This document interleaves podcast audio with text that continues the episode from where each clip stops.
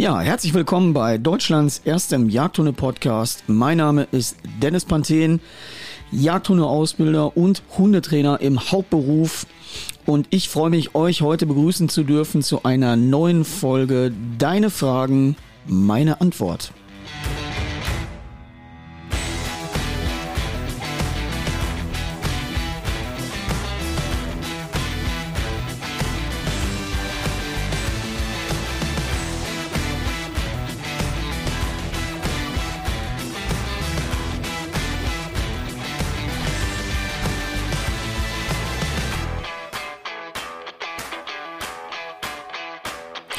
Möchte an dieser Stelle direkt nochmal die Gelegenheit nutzen, wenn ihr Ausbildungs- und Lehrfilme von mir sehen wollt, dann besucht mal www.dennis-panthen.de.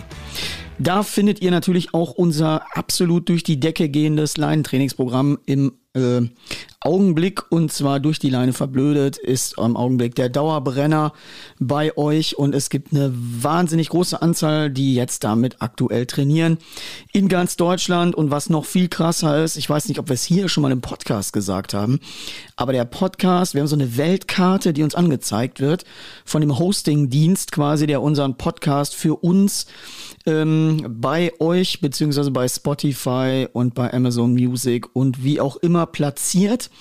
Und da kann man mal so ein bisschen sehen, wo wird denn überall der Podcast geguckt. Und wir haben festgestellt, es gibt irgendwie 10, 20 Länder auf der Welt, wo er noch nicht gehört worden ist. Aber auf der restlichen Weltkarte, und das ist wirklich beeindruckend, ähm, wird der Podcast gehört. Also das heißt, irgendwo sitzt immer noch jemand deutschsprachig, der in dem Thema äh, Jagdhundeausbildung, Hundetraining daran ein bisschen interessiert ist ähm, und sich den Content hier anhört. Erstmal äh, vielen Dank und liebe Grüße in die ganze Welt. Und wenn du jetzt in irgendeinem speziellen Land sitzt und gerade diesen Podcast hörst, dann schreib uns bitte mal bei Instagram, weil äh, das würde ich gerne mal reposten, finde ich ultra cool und außerdem bin ich sehr neugierig. Wer sitzt denn wo und hört sich das Ganze an? Ja, wir gehen in großen Schritten auf Weihnachten zu natürlich und das ist bei uns hier auch, äh, ja, wir haben schon alles runtergefahren ähm, werden jetzt auch mal unser ein bisschen unseren Content so langsam etwas einbremsen zum Ende des Jahres. es liegt ja ein ziemlich wildes Jahr hinter uns. Ähm, ich habe das mal Revue passieren lassen, alleine schon über die Land Rover Live Tour, mit der wir unterwegs waren. Das waren zehn Termine. Und wenn man mal sieht, zehn Termine, die in etwa ja, so 150 bis 200 Teilnehmer hatten, im Schnitt pro Veranstaltung, dann haben ich, glaube ich, ja, knapp, wenn wir es jetzt mal ausruhen, wir gehen mal von 200, also haben wir knapp 2000 Leute ähm, gesehen live in den, in den Vorträgen. Ähm, Wahnsinn. Also auch nochmal danke an dieser Stelle für die Leute, die da waren. Es hat einfach brutal viel Spaß gemacht. Es war natürlich auch ein Lern, ja, ein Lernereignis für einen selbst. Ähm, und das war wirklich ein krasses Wechselbad der Gefühle, wenn du lange reisen musst, alleine reist, dann kommst du rein, volle Bude, äh, zwei Stunden Vollgas, wieder raus, wieder alleine im Auto, lange Zeit. Boah, das ist wirklich, das war tatsächlich strapaziös, diese Wechselbäder von äh, totaler Ruhe zu totaler Action und dann wieder in totale Ruhe. Ähm, ja, muss man erstmal machen. Fand ich aber mega und ich habe mich richtig gefreut. Und für alle, die sagen, okay, den äh, Dennis möchte ich auch mal irgendwo treffen, die nächste Möglichkeit ist auf der Jagd und Hund in Dortmund. Ich werde die ganze Woche da sein ähm, für einen Sponsor für Dogtrace, die GPS-Geräte über die Firma weidezaun.info. Da bin ich am Start sein und habe mir vorgenommen, ich bin immer so von mittags 13 bis 14.30 da am Stand da könnt ihr hinkommen, da können wir über Hundetraining sprechen, Leute, die mal ein Foto machen wollen, was auch immer, können wir genau da tun. Das heißt, täglich dort vor Ort 13 bis 14.30 Uhr. Ähm, müsst ihr mal raussuchen, ich werde aber auch bei Instagram nochmal die Standnummer posten, dass ihr genau wisst, wo ich bin. Und ansonsten freue ich mich wahnsinnig auf die Messe. Ich möchte aber diese Messe auch mal ein bisschen mehr als Besucher wahrnehmen. Äh, wir waren ja immer sonst mit viel Content da und jetzt möchte ich einfach mal, äh, ja, die anderthalb Stunden täglich und dann möchte ich gerne mal als Besucher die Messe erleben, vielleicht nochmal mit dem einen oder anderen Hersteller sprechen, ähm, mich mal ein bisschen umgucken was so geht generell. Und äh, ja, da freue ich mich. Ich hoffe, wir haben nicht so ganz beschissenes Wetter, wenn ich ehrlich bin. Ey, das ist ja immer Ende Januar, Anfang Februar. Ja, hatten wir ja auch schon ein paar Tage mal da immer Schnee auf der Messe. Und äh, gut, wir sind drin. Ich freue mich, auch viele von euch zu treffen und ganz viele Verrückte aus diesem ganzen äh, Wanderzirkus, sage ich immer, wiederzusehen. Ähm, wir werden auch noch richtig coole Podcast-Folgen übrigens in diesem Jahr machen. Wir haben im Augenblick ein kleines Softwareproblem, ein kleines großes. Und da ihr wisst, dass wir ja hier in Mini-Mannschaft am Start sind und wir alle keine Computerspezialisten sind, kämpfen wir uns jetzt so langsam wieder zurück. Und das ist das Geile, warum das beim Podcast-Format so einfach ist. Podcast nehme ich hier auf. Mit äh, von Rode gibt es eine Podcast-Station, da ist ein XLR-Mikrofon angeschlossen, Kopfhörer, da ist eine Mini-SD-Karte drin. Und alles, was ich euch jetzt noch dazu blende, ist einfach mit Bluetooth mit dem Telefon verbunden. Das heißt, eure WhatsApp-Sprache Sprachnachrichten zum Thema deine Fragen, meine Antwort oder meine Antworten. Ähm, spiele ich einfach das Handy dazu. Und das ist super cool. Ich kann hier sitzen, während äh, bei uns im Büro schon andere Dinge laufen, kann mich zurückziehen und mich mal diesem Format hier widmen. Und äh, ich freue mich. Mir macht das richtig, richtig Spaß, weil ich auch glaube, dass wir das Langzeit richtig gut machen können, weil es immer wieder andere Probleme gibt, es gibt immer wieder andere Fragen. Aber wie auch schon in der letzten Folge, hier nochmal vorab die ganz wichtige Information. Und jetzt alle nochmal ganz genau zuhören. Als Trainer aus der Distanz ein Problem einzuordnen, zu beschreiben, ähm, darauf fachlich zu reagieren, ist nicht möglich, weil du musst immer beide Seiten der Medaille kennen. Du musst einen Hund sehen können, weil es kann sein, dass der Hund in dem Fall eine ganz andere Geschichte erzählt als der Halter. Es geht immer darum, wie man den Hund überhaupt lesen kann, wie man das Verhalten interpretieren kann. Ähm, und da liegen oftmals große Defizite, was auch einfach Unwissenheit ist oder keine richtig guten fachlichen Kenntnisse. Woher sollen sie auch kommen, in Anführungsstrichen? Also wenn du normaler Privathundehalter bist, dann guckst du halt auf deiner Brille da drauf, beschreibst auch genauso das Problem, aber es kann sein, dass das ein ganz anderes Thema noch ist, weil ich das von hier aus natürlich auch nicht sehen kann und auch nicht beurteilen kann. Das heißt, alle Tipps, die ich hier gebe im Podcast, sind natürlich immer Tipps hier mal aus der Hüfte geschossen. Ähm, sehr allgemeine Tipps, und natürlich auch gucke ich, was kann wir auf dieser Situation machen ähm, und ins Blaue rein. Also bitte, Leute, wenn ihr Probleme habt, gerade im Bereich Aggression, anderer Unsicherheiten, ähm, dann sucht euch bitte vor Ort einen Profi, der euch helfen kann. Also der wirklich sagt, okay, ich habe hier eine Idee, ich gucke mir das mal an, das ist das Konzept und der auch eine Trainingsbegleitung macht. So, deswegen trotzdem finde ich es cool, weil wir immer äh, raushauen können hier das ein oder andere, was wirklich interessant ist für die Leute auch oder für jeden, der zuhört, der einen Hund hat und sagt, oh, ist jetzt vielleicht nicht mein Problem, aber vielleicht habe ich mal irgendwann einen Hund mit diesem Thema, dann kann ich mich dran erinnern, was der Panthen da erklärt hat und dann probiere ich es einfach mal. Weil die Idee dahinter ist ja auch immer, gutes Hundetraining kann ich sehen und machen ist besser als nicht machen, weil nicht machen ist im Zweifel manchmal auch noch schlimmer. Das heißt, seid ruhig mal mutig, probiert euch mal aus, macht mal. Ähm, weil wenn ihr im Rahmen der Konditionierung irgendwas veranstaltet, dann werdet ihr sehr schnell sehen, ob sich das Verhalten beim Hund grundlegend verändert oder ob es so bleibt, wie es ist. Wenn es so bleibt, wie es ist, natürlich verändert sich nicht jedes Verhalten sofort und unmittelbar. Aber Leute, wenn ihr irgendwo dran schraubt, dann müsst ihr einen Entwicklungsprozess erkennen. So, der Entwicklungsprozess kann nach oben gehen und nach unten. Der kann quasi in beide Richtungen gehen. Ähm, und dann merke ich, bin ich auf der richtigen Fährte oder eben nicht. Und deswegen würde ich sagen, kommen wir mal zum, ja, kommen wir mal zum ersten Problem, beziehungsweise zur ersten Frage. Aber bevor wir da jetzt einsteigen, fällt mir gerade noch ein, ich weiß nicht, ich habe gestern ähm, ich will noch ganz kurz was von gestern mal erzählen, bevor wir jetzt starten. Und zwar war ich gestern, wer das bei Instagram mitverfolgt, ich hoffe, ihr seid auch alle fleißig Follower auf Instagram, ähm, werden, habe ich die Eve besucht, Eve Schumann in Gladbeck, die ähm, gestern so ein Sozialisierungsprogramm aufgelegt hatte, beziehungsweise die hat da so eine regelmäßige Gruppe der Sozialisierung und ich war mit jemandem da, weil ich mir einen Hund angucken wollte. Ich wollte einen Eindruck haben, ähm, wie der sich verhält mit anderen. Und das war ultra, ultra spannend. Also ich bin ja ursprünglich auch, äh, war ja nicht immer in der Jagdhundeausbildung tätig, sondern bin ja Hundetrainer und habe sehr lange, sehr intensiv in diesem Segment auch gearbeitet.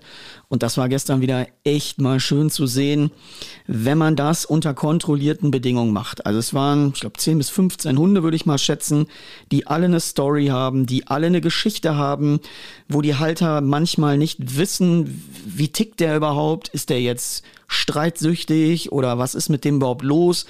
Kann ich den freilassen? Gibt das ein Gemetzel? Alle Hunde hatten vorher die Aufgabe auch, äh, mit dem Maulkorb auftrainiert zu bekommen. Das heißt, ein sicherer Umgang mit dem Maulkorb. Und dann wurde dort in verschiedenen Situationen, ähm, ja, konfrontiert, auch mal laufen gelassen, weil du kannst, wenn ein Hund gesichert ist, auch mal Konflikte laufen lassen. Man muss die auch bis zu einem gewissen Grad laufen lassen, um dann mal zu erkennen, was habe ich für einen Hund? Wie reagiert er in der Situation? Wenn der jetzt meinetwegen da rumprollt und es kommt mal ein bisschen zu einem sich aufschaukeln, lässt der davon ab? Wie klärt der einen Konflikt? Kann der überhaupt einen Konflikt klären? Und, und, und. Jetzt muss man dazu sagen, das wirklich Schwierige an solchen Gemengelagen in Anführungsstrichen ist natürlich auch, dass Trainer vor Ort sehr differenziert betrachten können, was habe ich hier für einen Kandidaten. Weil du hast Hunde dabei, den, wenn du das regelmäßig mit denen machst, die lernen ein bisschen im Grunde kontrolliertes Kämpfen. Also wenn du Leute dabei hast, die so ein bisschen, es gibt ja so Hundetypen, die gerne ein bisschen Ärger machen und sich da ein bisschen ausprobieren können, dann muss man sehr differenziert betrachten, trainiere ich den jetzt? Also bringe ich dem jetzt einmal die Woche zum Boxtraining hier und der lernt im Grunde, wie das geht, was ich eigentlich überhaupt nicht will. Also du musst verschiedene äh, Szenarien in der Lage sein, als Trainer sehr gut erkennen zu können. Du musst wissen, wann bilde ich mir hier gerade einen Straßenschläger aus? Was kann ich wie korrigieren in der innerartlichen Auseinandersetzung? Also wenn zwei aufeinander losgehen und, und, und, also wie gesagt auch laufen lassen können beurteilen können, da braucht man sehr viel Feingefühl, sehr viel Erfahrung, sehr viel Geschick, dass das Ganze sicher und für alle Hunde gut abläuft. Und das haben wir gestern gemacht. Ich war dabei, ich hatte richtig Spaß, es war wahnsinnig schön zu sehen, wie bunt eigentlich auch die Problempalette einzelner ist, gerade in diesen Auseinandersetzungen ähm, und auch wie Hunde agieren und auch nach einem Konflikt, wenn es mal zu einer zu einem zu einem Gebälle und äh, äh wenn es mal zu einer richtigen Aktion kam, dass auch Hunde daraus gelernt haben und sagen, okay, jetzt kommt einer, der prollt mich hier ein bisschen an. Jetzt habe ich gar nicht mehr so Bock auf einen Konflikt und sich der Sache entzieht. Also Hunde, die dann lernen zu sagen, ah, während sie vorher gegengehalten haben und gesagt haben, nur, ich glaube, ich versuche mal mein Glück und dann zu erkennen, ah komm, der, der, äh, den Konflikt zu vermeiden, ist die bessere Aktion. Und diese Hunde in solche Lernprozesse zu bekommen und zu begleiten, ist einfach mega aufwendig, macht aber auch mega Spaß.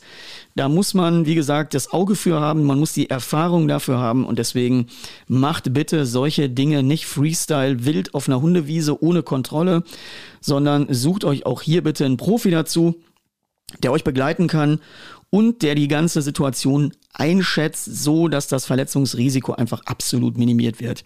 Äh, Yves, an dieser Stelle nochmal vielen Dank, dass ich dabei sein durfte. Das war nicht das letzte Mal. Ähm, hat mir nämlich echt Bock gemacht und zeigt auch, wie vielfältig eine gute Arbeit ist, die man als Hundetrainer machen muss und die man auch verstehen muss, weil so Einzelprobleme, ähm, ja, da sind nicht immer die, die, die ersten Antworten die besten. So, das sage ich auch bei Jagdhundeausbildung. Ich gucke immer auf den Hund ganzheitlich. So, das heißt, wie ist der verhaltensmäßig aufgestellt? Wie ist der gesundheitlich aufgestellt? Wie ist der physisch im Allgemeinen? Wie strahlt da Ernährung rein? Wie ist das Bewegungskonzept? Und dann kommen wir dazu, was machen wir jetzt? Weil in dieser Aufgabe als Trainer geht es ja meistens darum, Dinge und Verhalten zu erklären, anzulernen. Da geht es ja wenig um genau das, was wir jetzt gestern gemacht haben. Aber das gehört ja auch dazu. Wenn du einen Hund hast, der Probleme hat, der sich auf Jagden nicht benehmen kann, der in diesen ganzen äh, Sozialisierungsgeschichten defizitär unterwegs ist, dann bringt das nichts, wenn der mega geil apportiert, aber du zu keiner Yacht mit dem kannst. Also deswegen finde ich die Aufgabe von sehr guter Jagdhundeausbildung ist auch immer, dass sehr gute Hundetrainer dabei sind oder du eben auch selber sehr guter Hundetrainer bist und das interpretieren kannst, arbeiten kannst, dass du Erfahrungen hast einfach aus diesem Bereich, finde ich super wichtig. Weil nur da Training drauf machen und sagen, so, jetzt haben wir hier einen äh, komplett bekloppten Hund und jetzt machen wir Portieren da drauf in der Hoffnung irgendwie, das läuft schon wieder alles. Das ist nicht die Antwort. Und da muss man sich genau überlegen, okay, wo geht die Reise hin? Weil das bringt nichts. Wenn dein Fundament von dem Hund beschissen ist, so wie ich immer auch sage, Grundlage ist Aufmerksamkeit. Ohne Aufmerksamkeit kann ich keine Aufgaben erklären.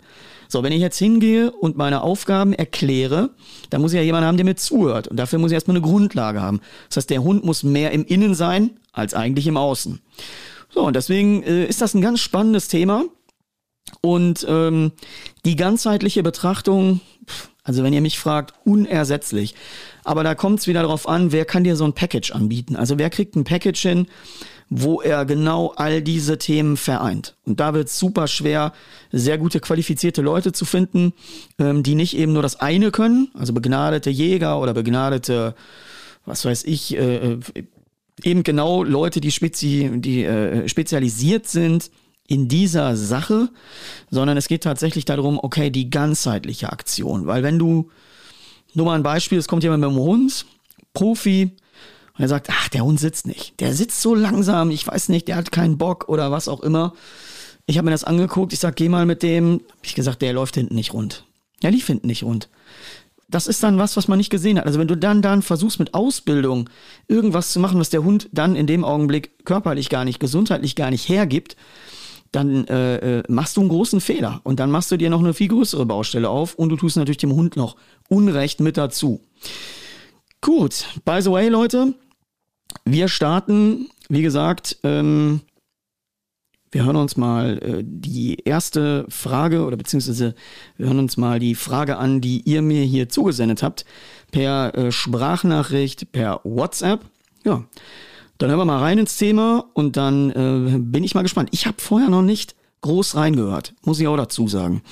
Äh, es gab eine Menge, ich habe das jetzt mal sortiert, habe nur geguckt, habe gedacht, okay, wir haben hier mal vielleicht ein bisschen was aus dem Jagdthema wieder, weil es ist ja immer noch hier Deutschlands erster Jagdhunde-Podcast. Also, by the way, müssen wir natürlich auch wahnsinnig viel noch über Jagdhunde-Ausbildung und über Jagdhunde-Themen sprechen. Aber auch die normalen Erziehungsthemen, äh, alles, was dazugehört. Wenn du einen Hund hast, werden wir natürlich hier auch in diesem Format deine Frage, meine Antworten besprechen. So, dann starten wir mal und äh, ja, hören wir rein. Hallo Dennis. Ja, Jens Peters mein Name. Ich führe einen kleinen Münsterländer Rüden. Der ist jetzt neun Monate oder gute neun Monate alt. Ähm, ja, kurz zum Problem. Ähm, draußen, wenn wir uns im Revier, sag ich mal, bewegen und dort irgendwas ja, unternehmen, ist alles andere interessanter als ich. Also wie du schon öfters mal gesagt hast, ähm, ja, wenn dich der Arsch öfter anguckt wie die Schnauze, dann wird es schwer und bring ihm was bei. Ähm, ich stopp mal ganz kurz hier und ähm, also neun Monate alter kleiner Münsterländer.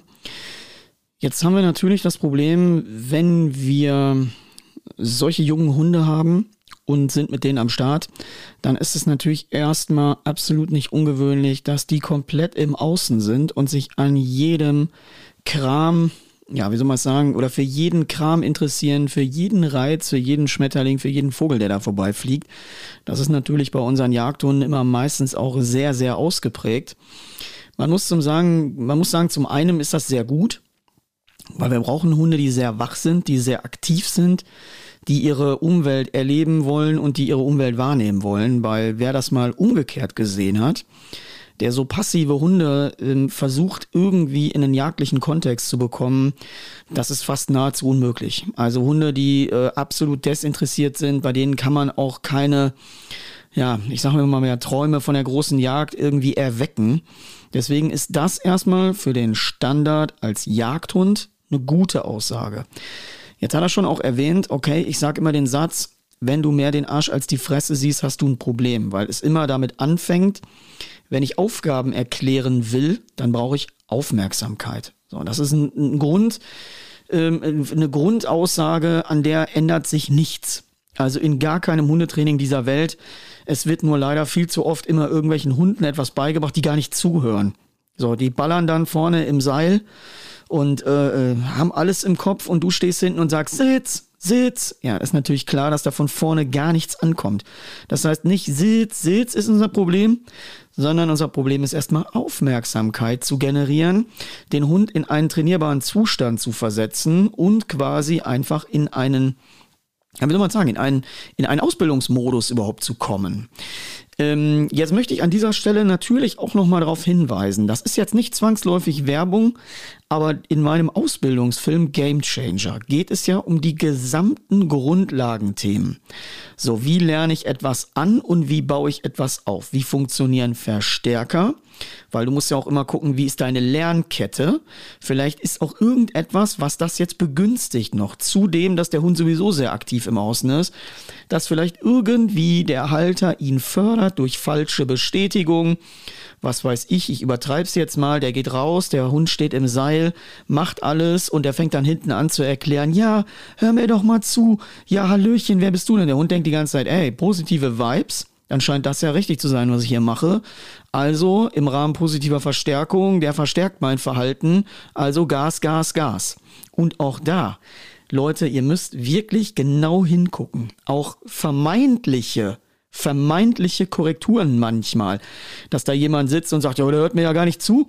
Jetzt zuppel ich mal an der Leine und sag Hallo und dann habe ich den ja korrigiert. Also glaube ich zumindest, dass ich ihn korrigiert habe.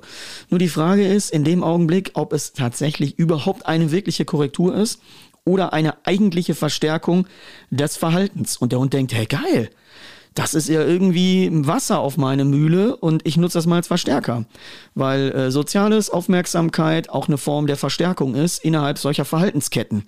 Das muss man kapieren. Wenn man das kapiert, dann kann es sein, dass ihr euch Verhalten zusammenbaut, was ihr vielleicht gar nicht wollt. Denn alles, was ich beachte, verstärkt sich. Nur mal so by the way, alter Satz. Und da guckt einfach mal wirklich in meinen Lehrfilm Game Changer rein den ihr, da kommt ihr über die Internetseite, packe ich gerne mal in die Show Notes hier, aber jeder müsste ja eigentlich mittlerweile die Internetseite kennen. Ähm, das ist die Bibel, das Grundlagenprogramm, was all das erklärt. So, und das erklärt auch, wie komme ich zur Aufmerksamkeit? Jetzt gehe ich mal davon aus, dass dieser Hund das gesehen hat. Er hat das Aufmerksamkeitstraining dort mal absolviert. Und jetzt kommen wir dazu. Wenn ich Aufmerksamkeit trainiere, dann trainiere ich das erstmal in meinem Aquarium heißt in einem ablenkungsfreien Bereich. Ähm, erinnert mich so ein bisschen an die Anfänge des Klickertrainings, äh, wo man einfach Betonräume mit ein paar Spiegeln genommen hat, um nochmal die Aufmerksamkeit zu verdichten, zu fokussieren, weil man natürlich alle anderen außenliegenden Reize, wie so eine schöne Wiese, äh, und alles, was sich darauf bewegt und vorbeifliegt, natürlich erstmal isoliert hatte. Und deswegen fand ich das ganz geil. Aber ich glaube, das ist aus, meinem, aus meiner Betrachtungsweise hier, ich glaube, in der Familien- und Ausbildung nahezu verschwunden. Also wenn es da noch Schulen gibt, die wirkliche Klickerräume haben und auch im Klickertraining richtig aktiv sind, By the way, kenne ich fast gar keine mehr. Wenn du so eine Schule hast und das machst, gerne auch mal Kontakt über Instagram, Fotos schicken, wie sowas aussieht und und und, finde ich ganz geil. Was liegt vielleicht auch daran, dass, glaube ich, das Kickertraining an sich ein bisschen aus der Mode geraten ist. Zumindest nur mein Gefühl. Ich nutze es tatsächlich nur in zwei Segmenten. Einmal zum Aufbau vom Down und einmal vom Aufbau zum Apportieren. Und dann baue ich das bei mir sehr schnell wieder ab. Also das heißt nicht dauerhafte Benutzung, sondern der Klicker agiert ja nur als Werkzeug für operante Konditionierung. Das ist ein vorübergehendes Werkzeug, wie beim Fahrradfahren die Stützräder, eine vorübergehende Hilfe, um in ein Verhalten zu kommen. So, also wichtig, sehr wichtig. Jetzt ist die Frage, was kann ich denn machen, um außen, wenn du jetzt sehr wie soll man es sagen, dieses alte Platzlerner, äh, Platzlernen entwickelt. Das heißt, auf dem Hundeplatz geht's irgendwann und draußen ist sofort wieder alles abgemeldet. Liegt ein bisschen daran, weil man im Guerillatraining sich bewegen muss, heißt überall und immer zu trainieren. Das heißt auch hinzugehen und zu sagen, okay, ich trainiere meine Aufmerksamkeitsübung, die ich in Game Changer mal gesehen habe, trainiere ich eben nicht nur in meinem Garten, sondern ich trainiere die auch in meiner Jagd, ich trainiere die auch überall wo immer es anfällt und ich glaube dann eben besser generalisieren zu können. Ähm, das ist sehr, sehr wichtig und natürlich auch intern auf dem eigenen Trainingsplatz äh, äh, oder in dem eigenen Aquarium dort schon mal peu à peu die Ablenkung zu steigern und natürlich auch dort im Zweifel einzugreifen. Heißt, es ist ja nur, nur in Anführungsstrichen, das Ding, wenn du außenliegende Reize hast, dann musst du innenliegend einen höheren Reiz erzeugen positiv wie negativ, um den äußeren Reiz zu stören, um dazwischen zu kommen, um in eine kurze Unterbrechung zu kommen. Auch da, Down-Abbruchsignal, einfach einer meiner Top-Lehrfilme, die genau das erklären, die eine Unterbrechung erklären, die genau einen, diesen Zwischenschritt erklären, wie ich so ein, ähm, wie ich so ein Gesamtverhalten einfach stören kann. Und zwar so erfolgreich, dass es sich nachher umlenken lässt. Werde ich auch in dem neuen Film, den wir gerade bauen, Anti-Jagdtraining für Familienhunde. Da werden wir genau dieses Abbruchsignal und diese ganze Thematik nochmal richtig erklären. Also vom Außen generalisieren ähm, und in anderen Situationen tatsächlich auch manchmal wieder bei Null anfangen. Ich gucke jetzt mal. Wir lassen hier mal weiterlaufen. Jetzt ist natürlich in der Zeit wieder hier die Bildschirmsperre rein. Wenn wir drinnen oder in geschlossenen Räumen, in der Halle oder sonstiges was üben, das funktioniert, wo keine große Ablenkung ist. Ja, das ist ja klar. Aber sobald wir dann ja, im Feld sind, ähm, erscheint jede Hasenspur oder jedes Teichhuhn interessanter als ich. Ähm, was natürlich auch für den Jagdhund ultra wichtig ist. Da kommen wir wieder zum Anfangskreis, den ich erwähnt habe. Der schließt sich hier. Wir brauchen die Hunde genau so. Wir müssen nur gucken, dass wir eine Kontrolle erzielen. Und die Kontrolle heißt natürlich in solchen Laborbedingungen auftrainieren, antrainieren und dann im Feld draußen umsetzen. Das heißt, du kannst nicht von 0 auf 100 ins Feld gehen und erwarten, dass im Feld das ganze Ding läuft. Heißt, wenn es zu Hause läuft, dann bist du vom Feld nochmal ein Lichtjahr und ein Universum entfernt, weil dann musst du den ganzen Kram, den du zu Hause aufgebaut hast, auch anfangen im Feld aufzubauen. So, das heißt, dein Übungs, dein Übungsablauf von zu Hause geht ins Außen. Äh, und zwar bitte nicht sofort in die Endstufe, sondern Treppen gehen wir auch Stufe für Stufe, sondern wir steigern das Ganze langsam, nicht übertreiben, langsam und angepasst. Und dann eben auch ein Störsignal aufkonditionieren, um zu unterbrechen, um natürlich auch wieder dazwischen zu kommen. Rückruf oder auf der Pfeife, ja, funktioniert auch im gewissen Radius, aber wenn er dann mal weiter weg ist, dann ja, er kommt wieder, dauert allerdings. Hier spiegelt sich das natürlich wieder und das ist immer so bei Hunden. Schaffe ich es, zwischen die außenliegenden Reize zu kommen und meinen Befehl quasi zu platzieren und schaffe ich das, das so zu intensivieren, dass ich intensiver bin als der Außenreiz. Nur dann schaffe ich eine Unterbrechung und eine Umlenkung. Das ist ja ein Generalprinzip, was sich auf Abruf, Aufmerksamkeit, auf all diese Themen bricht. Allerdings. Ähm, ja, das so ein bisschen zum Problem. Ich hoffe, dass du einen Tipp auf Lager hast, wie man das oder wie ich mich für ihn interessanter gestalten kann. Weil auch wenn wir spazieren gehen, ähm, der Blick geht doch eher übers freie Feld wie hoch zu mir. Ja, ich bin gespannt, ob du was daraus machen kannst. Ja, also deswegen ähm, Wovor jetzt die weitere Nachricht? Da kam nämlich noch ein Nachtrag, den hören wir uns gleich noch an. Also, Step by Step, Aufmerksamkeit nach außen verlagern und wie gesagt, wenn ich es im Spaziergang habe, ich kenne sowieso nur zwei Dinge. Das eine ist Freilauf, das andere ist Leinenführigkeit. In der Leinenführigkeit trainieren wir mit unserem Leinenführigkeitssystem, dass wir den Hund perfekt zum Laufen bekommen. Und dann ist der Rest Freilauf. Da muss ich aber einen gut sitzenden Rückruf haben, damit eben nicht der Hund weg ist. Also auch das Stück für Stück, peu à peu zusammensetzen, wie einen Baukasten. Äh, jetzt kommen wir mal dazu, dass aber ähm, wir noch einen Nachtrag bekommen haben. Und der Nachtrag war ehrlich gesagt für mich, wir reden ja jetzt über normales, über normale Ansätze, wir haben ja jetzt noch nichts gehört, was außergewöhnlich ist. Das ist, by the way, Standard bei jedem jungen Hund, dass die Leute Mühe haben, in die Aufmerksamkeit zu kommen, wenn die Hunde anfangen, mehr aufzudrehen. Aber was dann noch als Nachtrag kam, das hat mir eher Kopfschmerzen gemacht. Und das ist auch das größere Problem. Ähm, noch ein kleiner Nachtrag von einem Ereignis heute Nachmittag. Ich weiß nicht, ich, ich kann mir auch vorstellen, dass das auch so ein, vielleicht so ein allgemeines ja, Rangordnungsding ist. Ähm, mein Sohn ist heute Nachmittag zum Hund hin, als er lag, also auf seinem Platz lag. Und dann, er hat mich letzt schon mal angeknurrt und dann hat mein Sohn angeknurrt, der ist zwei. Also Leute, da gehen bei mir natürlich alle Alarmglocken an. Aber wirklich alle komplett. da muss man irre aufpassen, gerade wenn er sagt, mein Sohn zwei Jahre. Also ich warne sowieso noch mal ähm, vor dem ganzen Kontext Hunde und Kinder. Das ist eine ganz brandheiße Kiste, schon immer gewesen.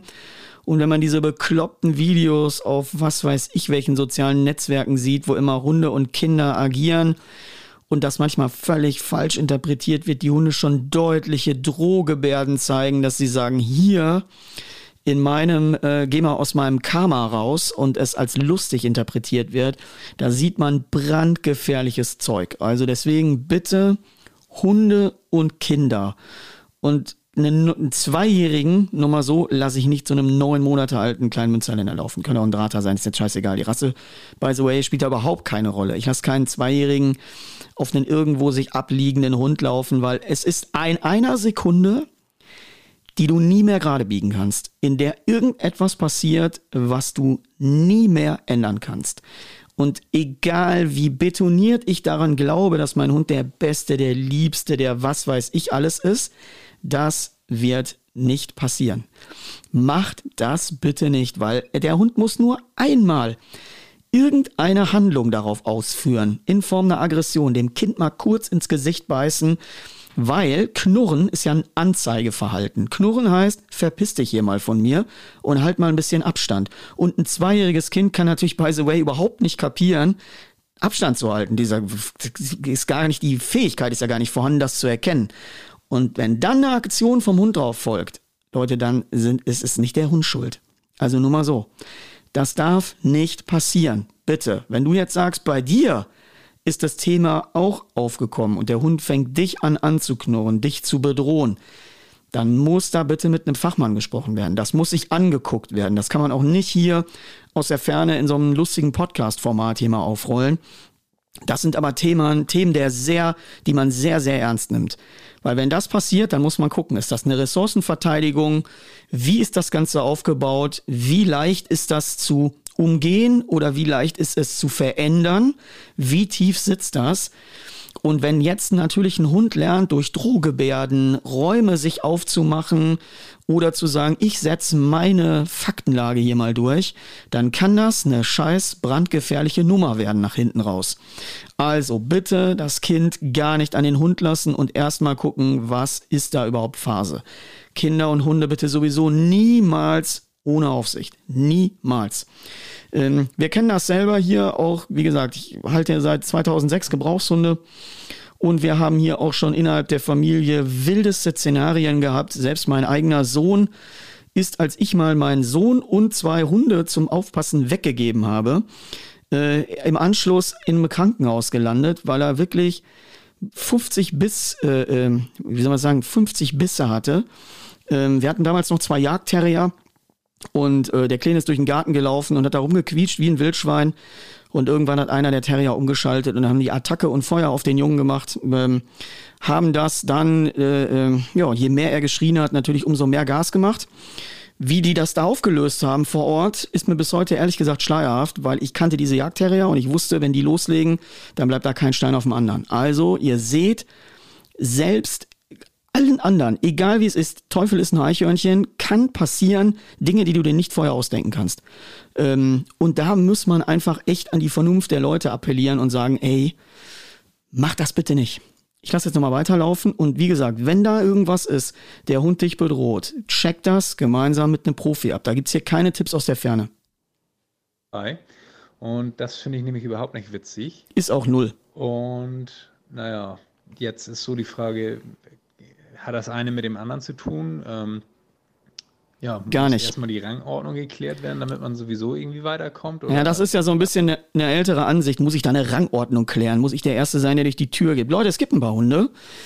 Das sind aber die wenigsten. Ähm, ich habe vorhin auch meiner Hündin die Tür aufgemacht, weil ich ein Gentleman war und habe sie mal vorlaufen lassen. Aber dadurch kriegen wir kein Rangordnungsthema. Also diese ganzen Rangordnungsgeschichten. Es gibt ein paar Hunde, die sollte man tunlichst nicht als erster durch die Tür lassen.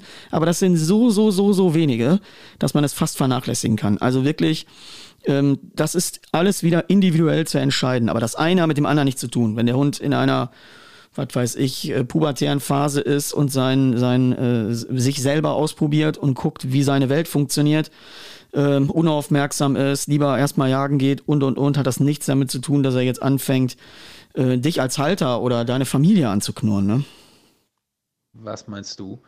Ich habe nicht absolut keinen Bock drauf, dass meine Kinder da irgendwie in Mitleidenschaft gezogen werden. Definitiv. Deswegen Sicherheit, Safety First. Ähm, weil, wie gesagt, es gibt Hunde, die haben auch einen, die, die brauchen einen gewissen Rückzugsort. Ein Hund braucht sowieso bei kleinen Kindern im Haus immer einen gesicherten Rückzugsort. Das heißt, er braucht irgendwo eine Kiste, die da steht, wo er reingehen kann und sich zurückziehen kann, wenn er keinen Bock auf den Trouble hat. Und das muss auch absolut von allen Menschen und Kindern im Haus akzeptiert werden, dass die den Hund dort auch wirklich in Frieden lassen. Ne? Das dürft ihr nicht vergessen. Das muss sichergestellt werden. Hunde und Kinder nie ohne Aufsicht und die Kinder würde ich erstmal an diesen Hund nur noch lassen in sehr kontrollierten Aktionen. Gar nicht dahin gehen und den mal irgendwie, weil ein Zweijähriger braucht den nur mal am Ohr ziehen. Äh, was weiß ich, was du nicht mehr unter Kontrolle kriegst. Eine Reaktion, ein Geschehen und du kannst es unter Umständen nie mehr gerade biegen. Weil die Verletzung vielleicht äh, bis hin zu lebensbedrohlich ist. Also bitte macht das nicht. Ähm, organisiert euch da bitte professionelle Hilfe. Das war's von meiner Seite hier. Ich hoffe, ich konnte ein bisschen äh, mit euch über Hundetraining sprechen. Vielleicht hat der eine oder andere sich irgendeine Idee mitgenommen. Wir machen weiter in diesem Format.